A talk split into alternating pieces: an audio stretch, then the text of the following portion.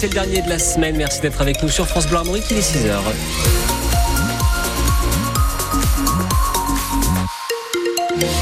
Et pour l'instant, tout roule en Bretagne. Rien à vous signaler de particulier. 02 99 67 35 35 si vous avez des infos route pour nous. Et puis on disait, côté météo, on va vite oublier la pluie. Il va faire euh, beau aujourd'hui majoritairement. On fera un point complet juste après le journal. Et Justine, pas d'exploit pour le Stade Rennais hier soir à San Siro. Les Noirs se sont inclinés 3 à 0 contre le Milan AC lors du match aller de barrage d'Europa League. Grosse désillusion donc, même si le résultat paraît logique face à l'ogre milanais. Loftus Cheek a inscrit un doublé. Léao a mis le troisième but. Ça va donc être très dur de se qualifier la semaine prochaine au match retour au Roison Park, reconnaît le milieu de terrain rennais Baptiste Santa Maria. Déçu parce que je pense que dans l'ensemble on fait, on fait quand même un match correct. Je pense que le score est, sévère et il va falloir, on va pas se mentir, il va falloir un miracle pour, euh, pour se qualifier chez nous. C'est une équipe euh, de Ligue des Champions, donc, euh, donc ça, se voit techniquement ils sont bons, ils ont très peu de déchets et on le voit aussi sur, sur le réalisme. Ils ont, ils ont trois occasions réellement franches où ils marquent trois buts. C'est le niveau. La déception aussi ce matin des 10 000 supporters rouges et noirs qui avaient fait le déplacement à Milan pour assister à cette rencontre au stade San Siro. 3-0, ça paraît compliqué, mais bon, on a passé une très bonne soirée. Et San Siro, stade magnifique. Euh, moi, je trouve que c'est une... Ils auraient mérité mieux, mais c'est une belle purge, quand même. C'est une belle purge. Mais après, on est heureux, c'est l'essentiel. C'est finalement, c'est l'essentiel. Bah, première mi-temps, plutôt, plutôt bien, plutôt correct.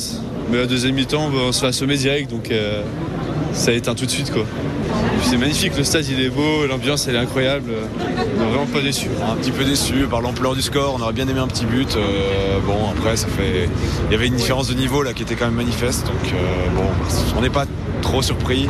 3-0 ça reste correct au vu du match, mais on aurait bien aimé avoir un but à la fin euh, pour mettre le 3-1 et avoir de l'espoir au match retour. Un reportage de nos reporters sur place à Milan, Eric Bouvet et François Rosy. Vous retrouvez le déroulé du match, également l'ambiance toute la journée à Milan Ambiance mise hein, par nos supporters rouges et noirs. C'est à voir et à entendre sur francebleu.fr et nos réseaux sociaux.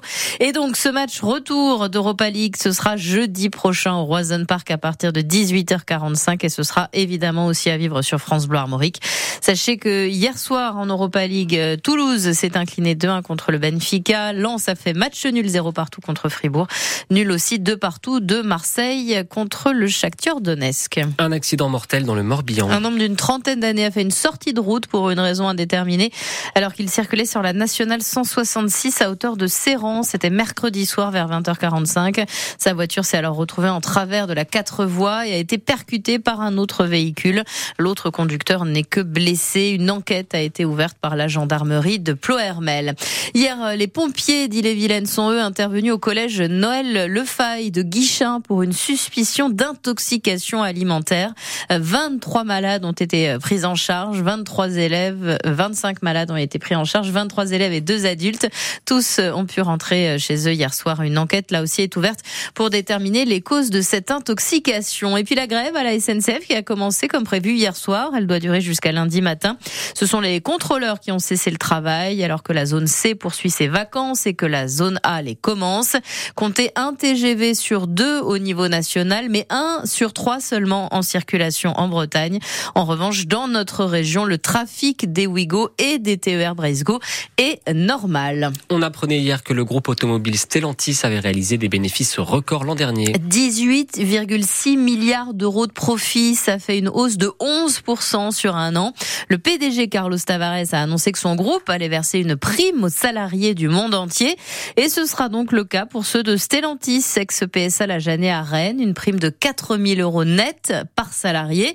C'est beaucoup, reconnaît Laurent Valli, secrétaire de la section CFDT de la Jeannet, mais c'est beaucoup moins que ce que vont toucher les actionnaires, explique aussi le syndicaliste c'est quand même une belle somme, comme on, dit. Hein. Mais bon, à la CFDT, ce qui nous chagrine dans tout cela, hein, c'est que les bénéfices sont quand même en hausse de 11% par rapport à l'année précédente. Et que le montant pour le salarié est en baisse. Donc, chercher l'erreur, il y a quand même un problème. Au-delà de cela, de tout ça, ce qui est de plus choquant pour la CFDT, c'est le manque d'équité dans la redistribution entre salariés et actionnaires. Hein, il faut savoir quand même que sur le total redistribué, qui est fortement en hausse avant 2021, la part distribuée aux salariés représentait 63%. Aujourd'hui, c'est seulement 22%. Et tout cela, bien sûr, au profit des actionnaires qui ont vu leur part, leur part croître de 37 à 78 Donc tout ça, ça, ça nous semble quand même relativement injuste même si, on, comme on dit, hein, on va pas cracher sur une prime qui est, qui est quand même relativement intéressante pour le portefeuille, et notamment au regard de l'inflation. La CFDT qui rappelle aussi que 200 emplois intérimaires hein, ont été supprimés ce mois-ci à la Stellantis Lajanais sur près de 2000 salariés en CDI. Une mobilisation hier à Saint-Malo pour dénoncer l'investissement de la compagnie des pêches dans l'Anélie Silena. C'est le plus gros chalutier du monde capable de pêcher 400 tonnes de poissons par jour pour en faire ensuite du surimi. Un gigantisme qui met en péril la ressource en poissons, également la biodiversité pour les 160 manifestants présents hier sur le port Malouin. Il y avait notamment des pêcheurs bretons, aussi des élus écolos du Conseil régional de Bretagne. Euh, mis en cause, le président de la région, Loïc Chenet-Gérard, euh, soutient que le projet de la compagnie des pêches de Saint-Malo n'a rien à voir avec la euh, région Bretagne, ni d'ailleurs avec la pêche qu'il défend. Vous retrouvez les images de cette manifestation à Saint-Malo sur francebleu.fr. Les maires de Rennes, Strasbourg, Grenoble, Lyon et Bordeaux attaquent l'État en justice des villes dirigées par des écolos ou des socialistes qui dénoncent le manque de moyens mis à disposition par euh, le gouvernement pour l'hébergement d'urgence des sans-abri. Le système est à bout de souffle selon ces élus locaux qui estiment aussi que le silence de l'État est indigne, euh, comme l'explique euh, Jeanne Barzéguian, la maire de Strasbourg. Il y a surtout euh, aucune réponse du côté de, du président de la République ou de, ou de ses ministres. On avait eu une, une annonce de 120 euh, millions d'euros euh, par Patrice Vergrit, mais qui n'est plus ministre du Logement aujourd'hui. C'était à la veille du remaniement.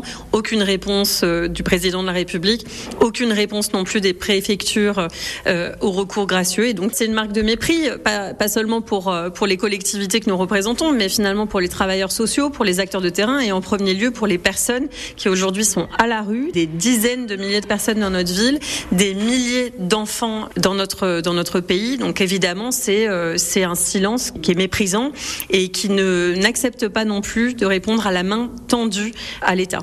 Et selon le dernier rapport de la Fondation Abbé Pierre, près de 330 000 personnes sont sans domicile fixe en France, dont près de 3 euh, 000 enfants. On en parle à 8h moins le quart ce matin avec David Travers, adjoint délégué à la solidarité à la ville de Rennes, invité de France Bleu Armorique. Du handball ce soir, un déplacement à Chambéry pour le Cesson Rennes. C'est la 17e journée de Star League. Les irréductibles sont 12e du classement.